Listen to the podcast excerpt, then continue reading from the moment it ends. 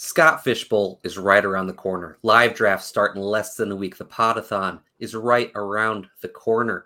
I'm excited. Are you guys excited? Tim, Jake, how are we feeling? We're ready. We're so I'm, ready. I'm excited.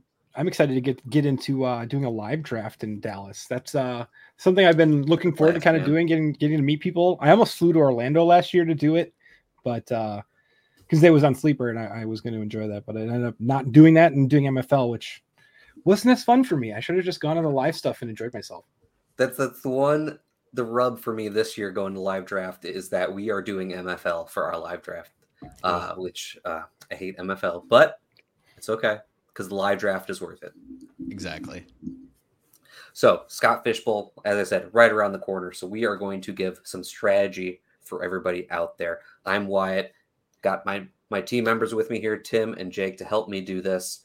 Um, but before we get into any of it, I want to remind everybody: please donate. It's the best part about Scott Fish Bowl. If you want to donate to Fantasy Cares, where a lot of this is already going, it's a great place to donate to. But feel free you know donate to your favorite charity. I have a charity that i donate to personally every year. Uh, but that's what this is about. So before we get to any of this actual stuff that's the most important thing. Make sure to donate. But we're going to jump into this. We're not going to get into the nitty gritty of the actual all the scoring. I'm not going to recite all this for you. I'm sure most of the people out there are already familiar with the scoring if you're in scott fish bowl. If you're not pause this video. I'm going to put a link to the scoring in the description of this video. Go check it out real quick. Make sure you familiarize yourself with it because we're going to be referencing some of that stuff.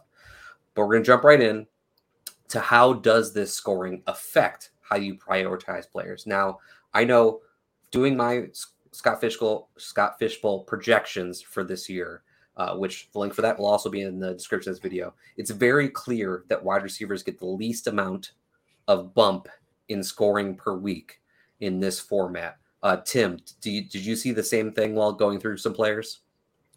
I see that it's kind of the the goal, but if you if you compare wide receivers to running backs, the top or the peak are kind of the same. And even if you go down about top 40, the numbers per game are, are about the same in terms of average.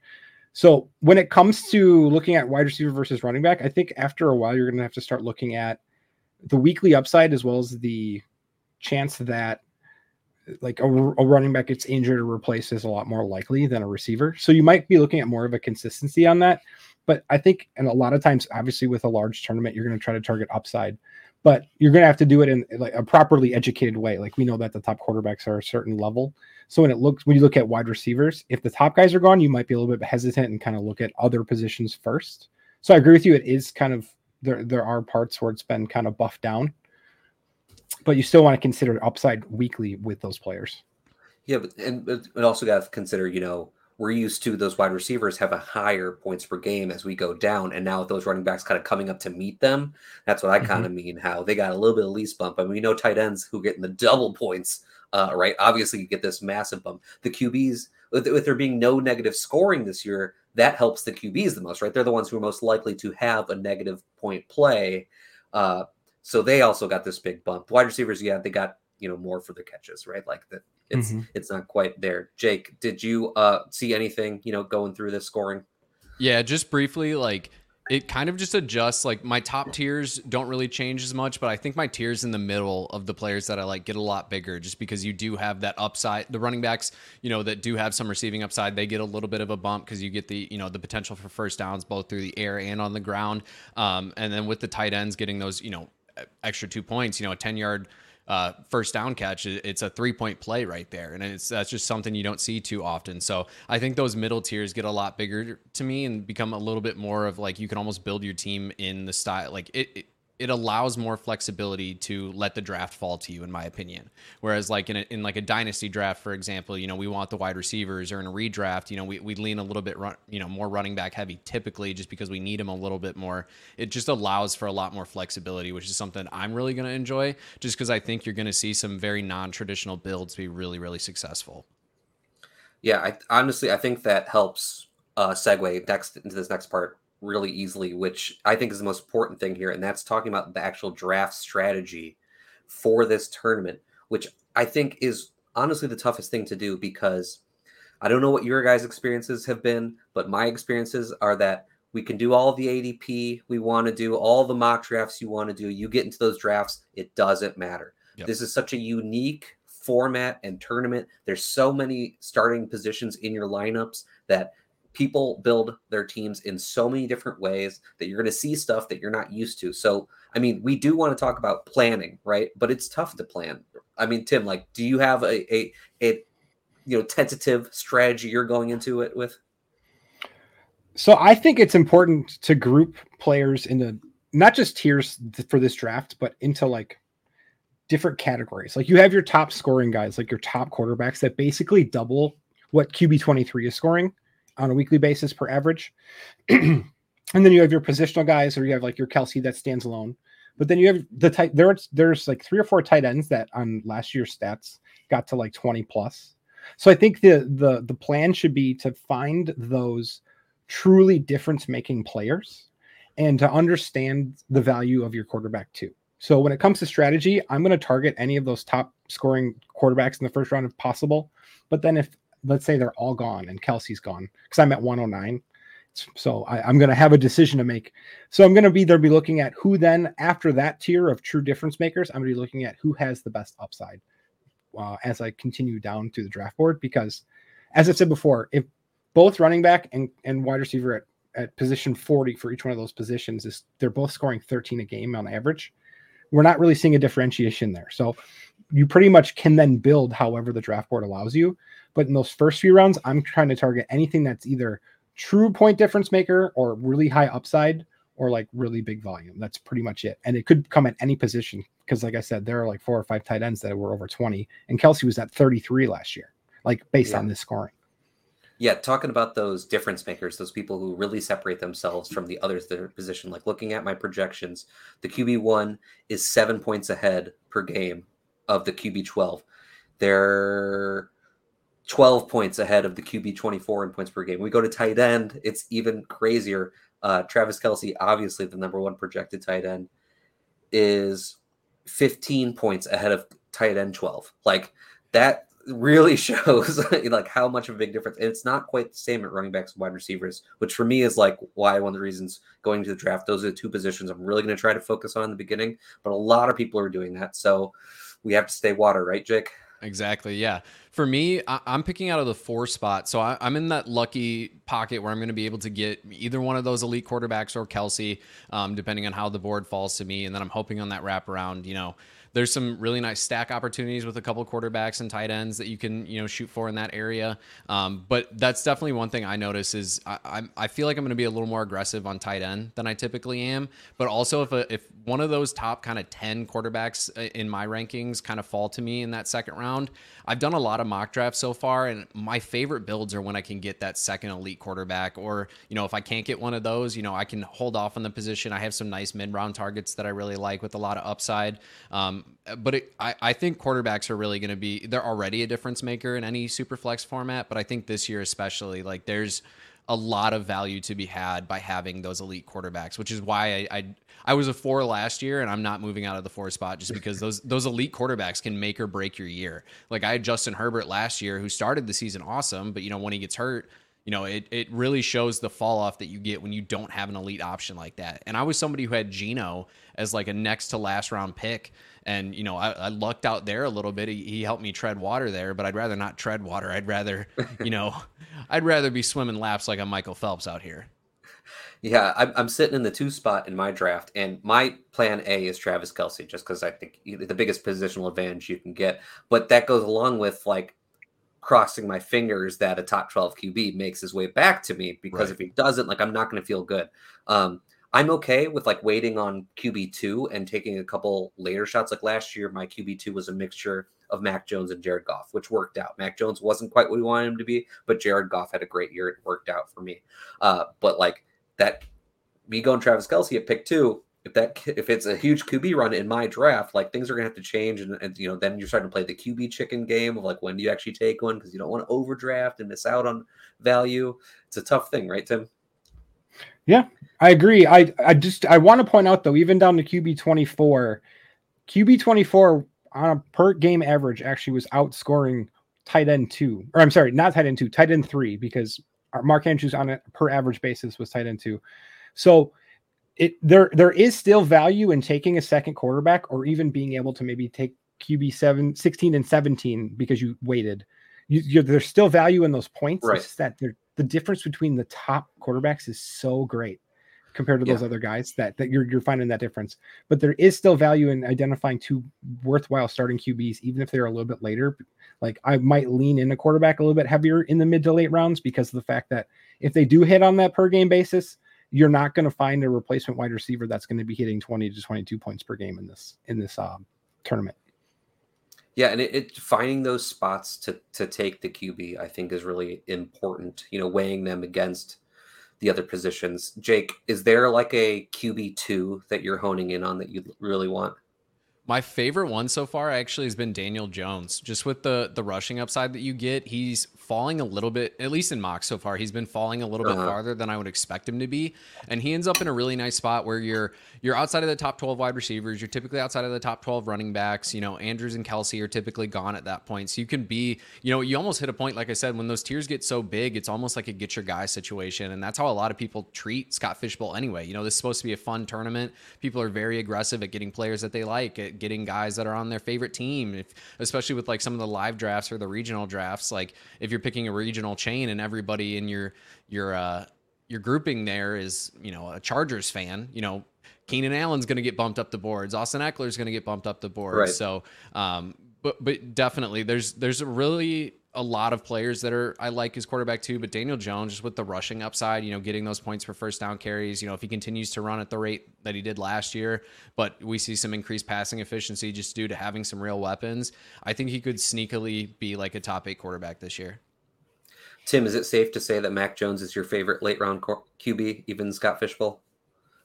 Well, I I like Mac Jones. I think you should be buying Mac Jones for sure, but I actually like Sam Howell more because Okay. even in Talk this to me. limited stint last year, he averaged almost 30 points a game in this format.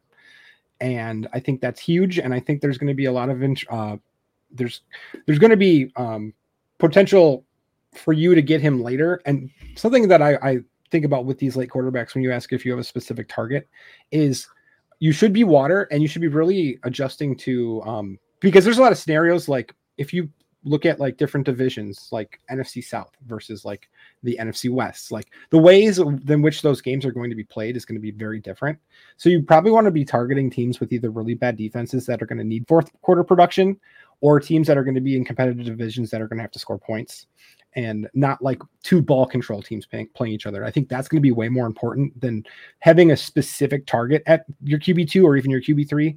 I'm just looking for best situation at that point because of it being such a large tournament. There may be teams that are, um, I should say, managers in this draft that avoid certain quarterbacks because they're ugly, but they're actually really good situations for you to differentiate yourself from. For sure. Let's uh change tune real quick to running backs. Uh Tim, is there anybody who's stuck out to you that this draft season going into Scott Fish Bowl that you think you're going to be higher on that you're going to be targeting? Um, for me, it's pretty interchangeable with running back. I feel like, and I felt this way last year too. I think that like a guy like Austin Ekeler, I, I last year was talking about D'Andre Swift because if D'Andre Swift had gotten that role, I feel like he was going to be a, a league winner or a difference maker. But you're gonna need you're gonna need the receiving running backs um, as much as you can in terms of volume, where you're not overpaying at their ADP, because I just feel like that's a way to just set yourself apart, get more uh, opportunities for for first downs. I understand that rushing first downs are important. They're just, I think, to in my opinion, they're a little bit more difficult to predict, and that's where I want to kind of set myself apart. So if it comes to that, I'm look more looking at kind of receiving running backs just for their potential upside in this format from week to week. But I don't have a specific target at this point, just because ADP is going to change and just be water, kind of understand situations more often than just players at this point. Yeah, for for me, I'm looking at all these running backs with warts on that no one actually likes, like Cam Akers, James Conner, Rachaad White, like all these backs who are in these uh, situations where there's reason to believe that they're going to get 70 to 80 percent of the opportunities in their backfield because they don't really have anybody competing with their touches, but they're running backs who are falling to RB 25 to RB 30 range because they're ugly. Let's be honest. They're on bad offenses, all whatever it is. You know, uh, they're old. They have injury history. Whatever it is, it's okay. I'm buying the dip. Um, Jake, what about you? Running backs, talk to me. I'm basically just giving away my round four through six drafting strategy at this point. but like my favorite thing to do in uh in the mock drafts I've done so far is basically like fifth, sixth round. I'm double tapping Aaron Jones and Joe Mixon in whatever order they seem to fall. It's the same kind of thing that you're talking about. Like they have some warts on them. Yeah, just the you know, these are up. yeah these are these are guys who should not be falling to the to the areas that they are realistically. Like Joe Mixon just last year was a, a top 12 running back. Aaron Jones has consistently been that, and it's been pretty clear so far that you know Joe Mixon is still on the team. I don't think he's going to get suspended ultimately. Um, I don't think he's going to be cut. I think he is going to be the Cincinnati Bengals running back uh, in 2023, uh, at least the one that you want to roster. So for him, you know, I'm getting discounted upside there. Same with Aaron Jones. You know, he's going to be 29, but also they don't want to give AJ Dillon seemingly a huge role outside of like goal line carries or you know, uh, you know, money zone carries really. Um, so for me, those guys just have so much upside in their range, and that, that goes back to what Tim was saying with the upside there. Like in that range of running backs, there's not many guys that can sneak into the top six, seven, eight running backs anymore. But those guys absolutely can because we've seen them both do it at times. And all of those guys catch passes. Exactly. Yes very, very important factor there. Speaking of catching passes, I want to talk about some wide receivers too, because I think with the scoring system where you get the points for first downs, basically what this makes you want to do is like filter by targets, right? like, you know, just this or sort by targets. Like, we're just, we're looking for high volume play, players when it comes to this. Like, Christian Watson is a player that I've been loving in underdog drafts so far this year, but he's a player who I do not want to draft based on this scoring, the wide receivers he's going around. Because while I think he could have a lot of big plays this year, that volume, I'm not sure what that's really going to be. If it's going to be fully there for him, but like a person like Keenan Allen, like he jumps up a good bit for me in a format like this. Jake, have, do you have any thoughts on wide receivers for Scott Fish Bowl? Uh, basically, exactly what you said. I'm just I want consistent target earners. I don't want you know there there are some benefits to having you know a Gabe Davis on your roster when you don't have to predict when to put him in your lineup because more often than not, like you're missing the first week that he blows up, and then you're throwing him in for three weeks, hoping they get another blow up, and then they don't. You take him out, then the blow up happens again. I want those guys who are earning targets week in and week out. So your Keenan Allen is a, is a big target of mine. Diontae Johnson, kind of same thing. Great one. You know, just guys that I know are they're going to get 130 targets if they play all 17 games, and uh, especially a guy like Diontae who's consistently falling outside the top 30 drafted wide receivers. Like that's just there's no more upside in the situation there. And, and, yes, you can say all, you know, until you're blue in the face that he's not going to be a Justin Jefferson. And I'm not expecting him to be. I'm taking him as the 30th wide receiver off the board, hoping he's my wide receiver. He ends up wide receiver 15, which with that target share in this format, it's going to be hard to not sniff that range as long as he can fall into the end zone a couple more times this year. Yeah. Tim, thoughts? It's going to be super ambi- uh, ambiguous at the wide receiver position based on after you get like the first through the first like three or four like you are going excuse me you are just going to be chasing targets you are just going to be chasing volume. And so i think that like a later uh, sneaky type of play might be targeting some houston wide receivers because there is a lot of um, ambiguity am, ambiguity excuse me i can't speak today in that wide receiver room right now. So we don't really know who the top target earner is going to be. And it could be that yeah. you get the, the main target earner at a big discount that I like what you talked about with Watson being completely different with best ball because you have to set a lineup. So him giving you 31 week and giving you zero another week is not really beneficial in this format. Yeah, it averages out to 15 points a week, but that still isn't like a great score. I understand that you might win your matchup even if he scores zero, but like that's a really risky way to play. So like I'm like you said, I'm looking for target earners. I'm looking for things that can set wide receivers apart because like even in in this example, T, Tee Higgins averaged 15 points a game last year in this format, which if we look at you know most of the quarterbacks, most of the tight ends, most of the running backs, that's pretty yeah. unimpressive in this yeah. format. So like names like that are going to get overrated and overpicked. Where like a Christian Kirk could probably go or should probably go above Tee Higgins and he won't and that might be a guy to target a little bit earlier in drafts compared to like the Houston wide receivers that I'm talking about. And I think yeah. it comes down to cost too, because like you can have a guy like Christian Watson in your lineup every single week if you have four or five other legit consistent target earners but his cost is going to he's going to go as a top 24 wide receiver in most drafts if i had to guess and i just there there's no way you're going to get four or five wide receivers in your lineup every single week that are above him. Um, so it really boils down to cost. Where like later in the draft, you can take some of those shots. You can look for, you know, maybe like a late DJ Chark and hope that he can refine some magic and be, you know, score a couple touchdowns here and there. And he's not killing you if he's in your lineup too many times because you're wide receiver, you know, four, five, six in your lineup, however you set it that week.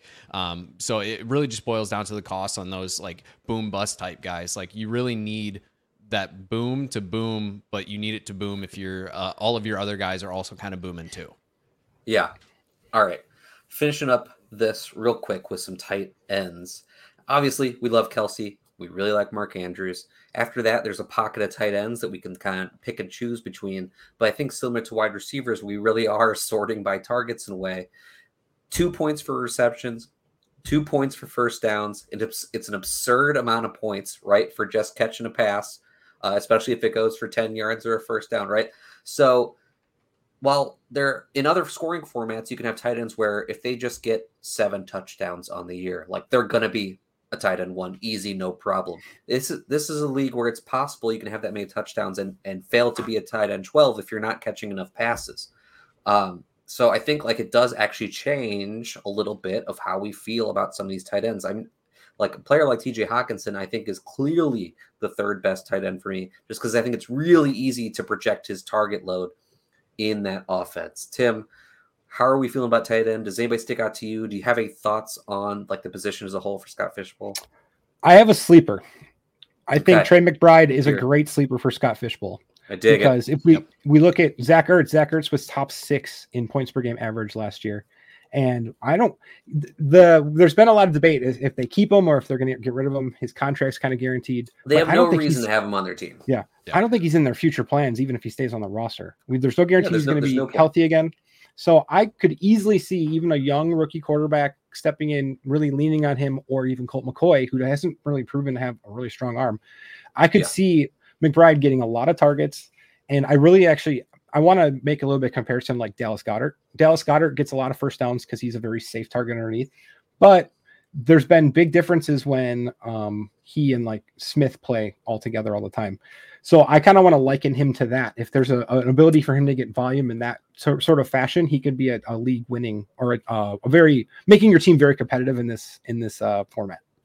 Both playing behind Ertz as well there. Uh, Jake, well, I was just comparing the play styles because I, I was only trying right, to talk yeah, about yeah, yeah. McBride in that in that situation. Yeah, Jake, uh, what do you what do you think about these tight ends? Yeah, I have I have a uh, what I consider to be a sleeper, and then I have like kind of a mid round guy that I'm also really high on. Uh, the mid round guy is Dalton Schultz. Um, again, like like Tim said with Houston, there, you know, yeah. the volume's got to go somewhere, and this is going to be probably a bad defense again. They're probably going to have to throw the ball, you know, a decent amount of times to get themselves back in the games there. And he's arguably, I don't even think it's really arguable if we're being honest. He's the most accomplished pass catcher on that team right now. Um, yeah Robert Woods, you can make an Fact. argument there, but he's not what he used to be. You know, Nico has had some flashes, hasn't been consistent. We're hoping John Metchie can be good. We're hoping yada yada yada. Um, but really, I think Schultz is a sneaky target. And then if we're just talking like pure targets at the tight end position, Tyler Higbee is a pretty late option that was a favorite of Matthew Stafford for most of last year. And Hunter Long was really the only added competition there. Like there's just that offense hasn't changed a bunch. So I still think, early, especially early in the season, I think we're going to see Tyler Higbee get a sizable target share there, and he becomes a really sneaky, good late round option if you do miss out on some of those top guys where you can feel a little bit more comfortable waiting on him just because the ball's got to go somewhere. And I hate saying that, but it's true. Tyler Higbee has to be the latest tight end you can draft who has a realistic possibility of getting 100 targets this year. That's wild, right? For this, yeah. Um, Him or and I love Hayden, the, Hayden Hurst is probably right there too. Uh, Hayden Hurst is a good one, definitely. He has a he has a chance to. I, this may sound crazy. He has a chance to lead that team in targets. Like I don't, that I don't would think not that's crazy. crazy if that, yeah. And then I love the Dalton Schultz call as well for and like Timmy was saying earlier, as you referenced, we don't know who's the top target's going to be, but it very well could be Dalton Schultz, and he could see 100 targets himself. Right? That's not that would not be crazy. If can I can I one thing about Dalton Schultz, I just want to be very clear about this. Dalton Schultz, uh, nearly out targeted a third of NFL teams in the red zone last year by himself on Dallas. So I might reel the expectations back on touchdowns, but I think that first downs are going to be really the determining factor of mm-hmm. if you're not Kelce of how the tight end position will lay out in in terms of scoring rank. Definitely. And then I mean we have to of course get into kickers here for the Scott Fish Bowl. Whether you like kickers or you don't like kickers, they're here for Scott Fish Bowl. Personally, I am a fan that they are here. Yep. Now, this kicker strategy is going to be different depending on the, the the platform that you are on. If you are on sleeper, you have to play a kicker and you can only play one. If you are an MFL, you do not have to play a kicker at all, but you could play multiple. And with the scoring changing a little bit this year to make extra points 3.3 for every single one, scoring's kind of jumped up for them, right? And our good friend Lindellions uh, put out a kicker versus the field Google Sheet, which the link to will be in the description of this video. Want to thank her first for doing all the work that nobody else wants to do. She is the the the kicker queen, and we appreciate her for it.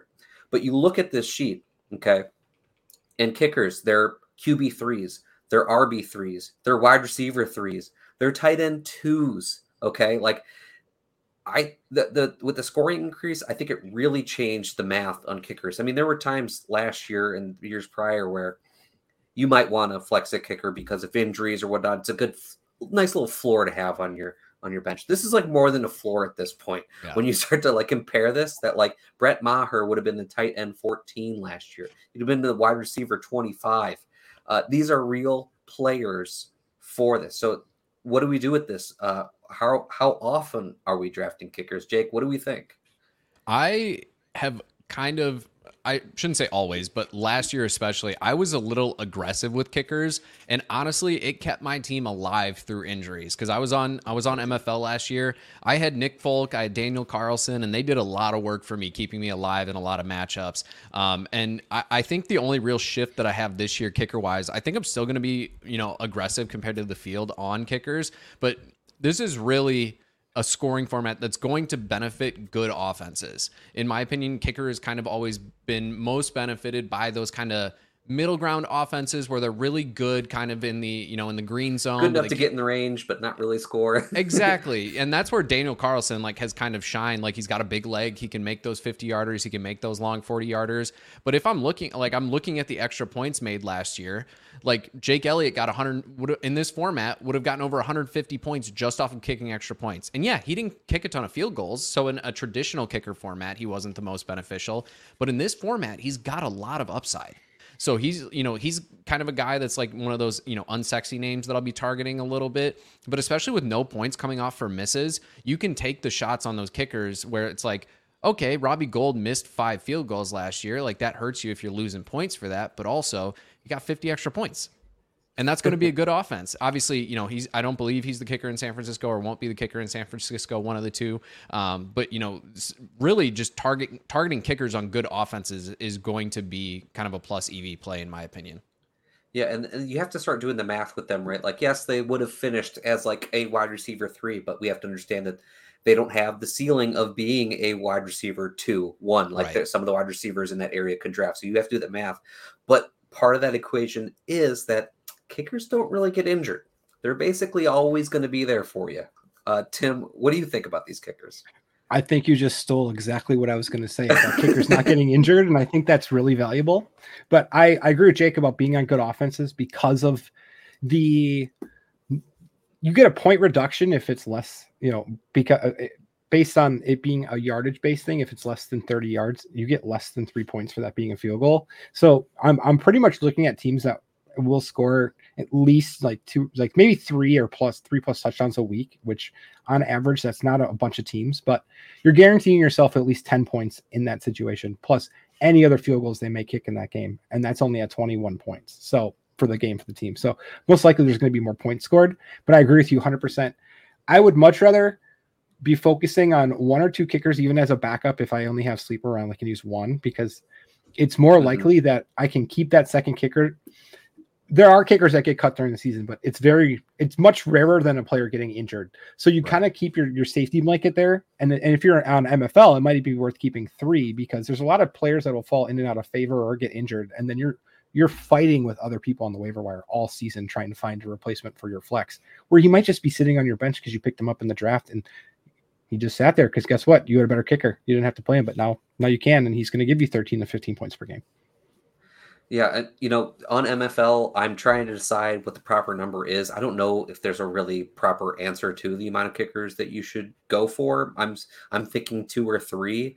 Uh, they they just provide your entire team a floor, a much needed floor, I think, especially because, like I said, the starting lineups are big.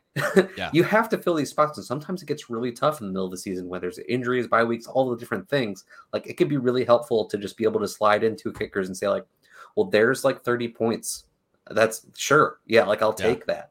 Yeah, if you're like fighting on your lineup and you're looking at, you know, especially if you're on MFL, if I'm on MFL, I'm not walking out of my draft with less than two kickers. Like that's my bare minimum because if I'm looking weekly and I'm looking at a Tyler Boyd, Nico Collins, or like a Daniel Carlson, I'm probably going with Carlson. Like if he's got the leg to make like four field goals that are 40 plus yards each, that's 16 18 points right there.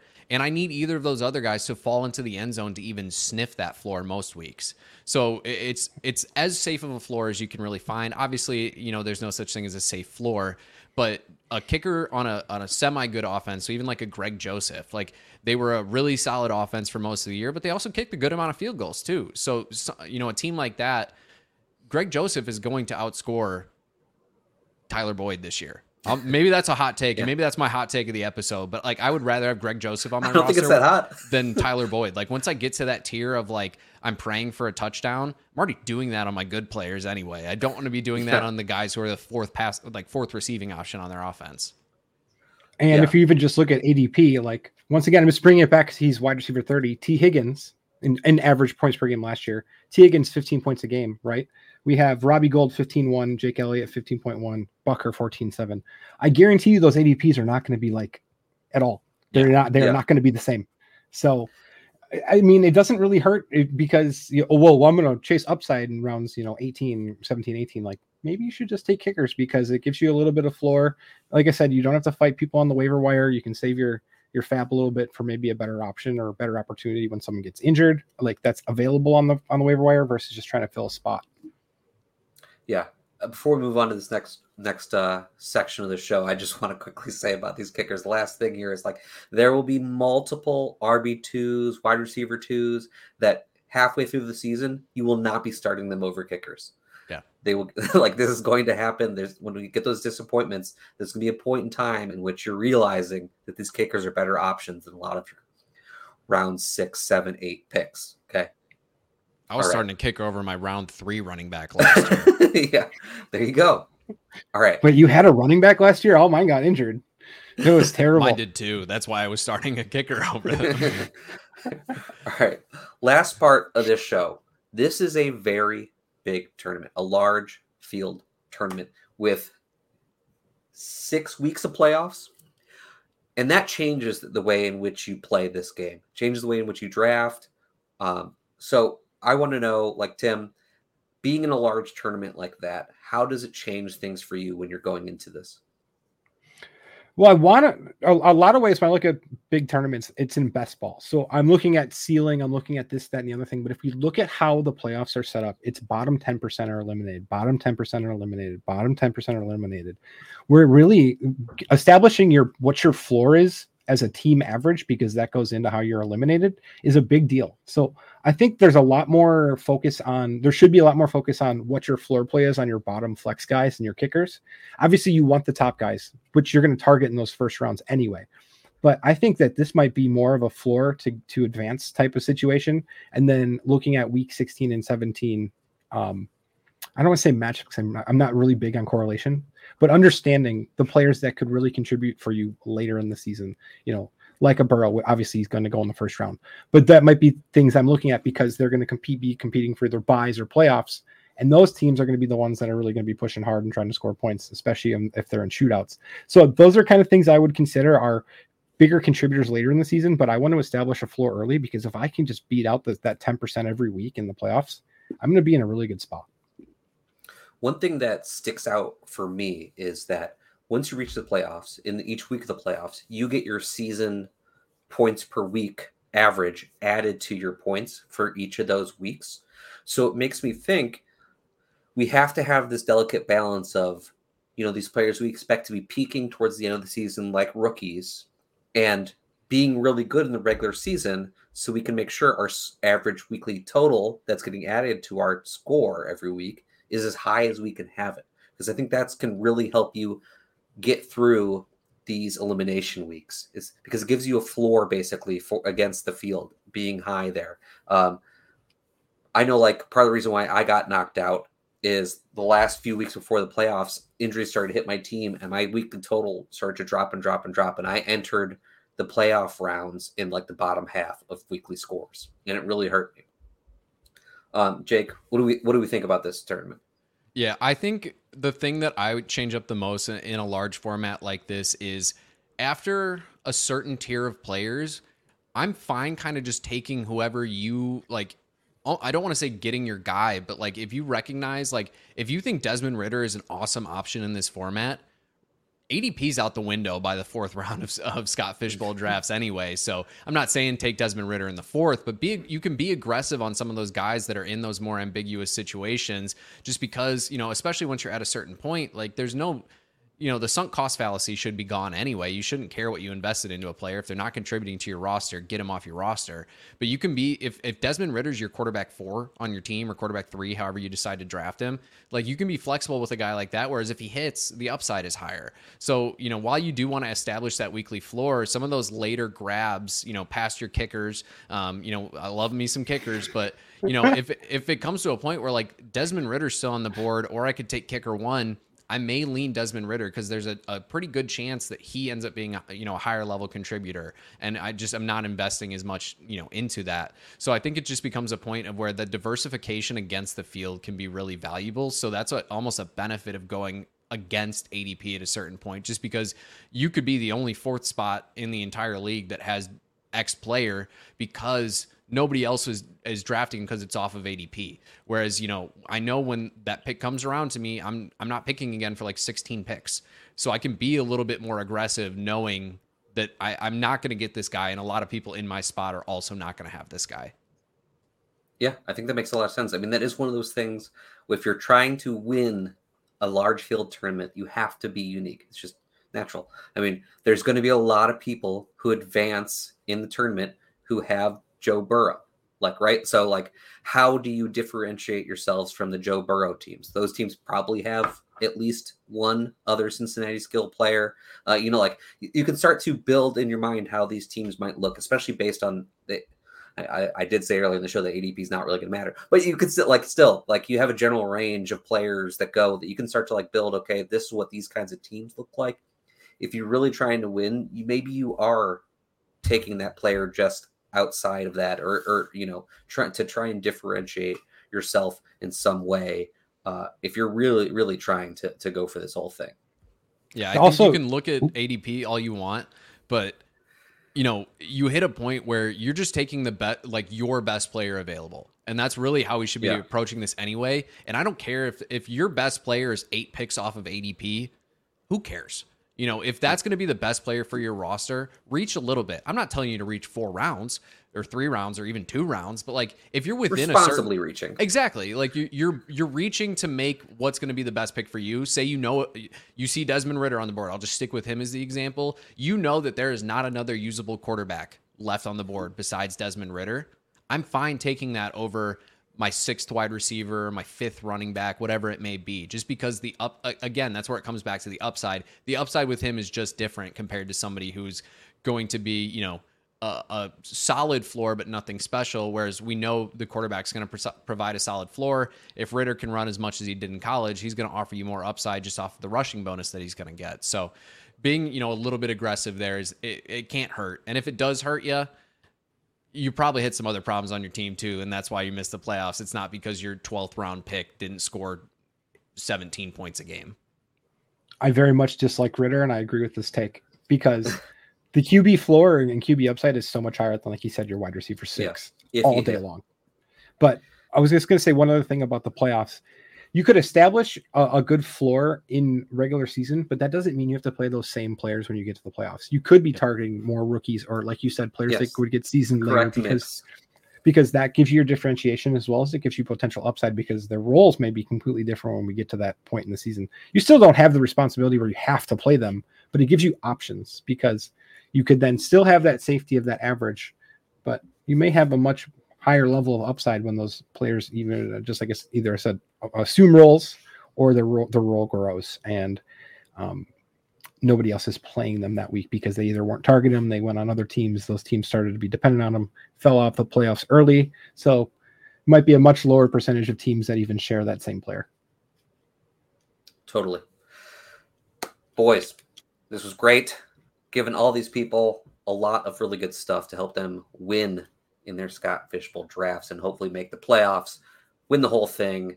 If I'm not going to win it, I hope, well, maybe someone on our team, but if not, someone on our team, uh, one of the great fans out there who who came and watched the show and we helped somebody, it, it'd mean a lot. Um, so let's get through some bookkeeping real quick stuff here. Of course, Scott Fish Bowl 13, Fantasy Cares. Donate. If you're not donating to them, donate to your favorite charity, whatever that may be. Uh, The link for Fantasy Cares will be in the description of this video. Like I said in the beginning, that is the most important part of all this while we are playing this game and everybody's competitive and wants to win. The big thing here is that we're doing this for charity, for other people who need it, right? Okay. Now to get some selfish stuff for JWB.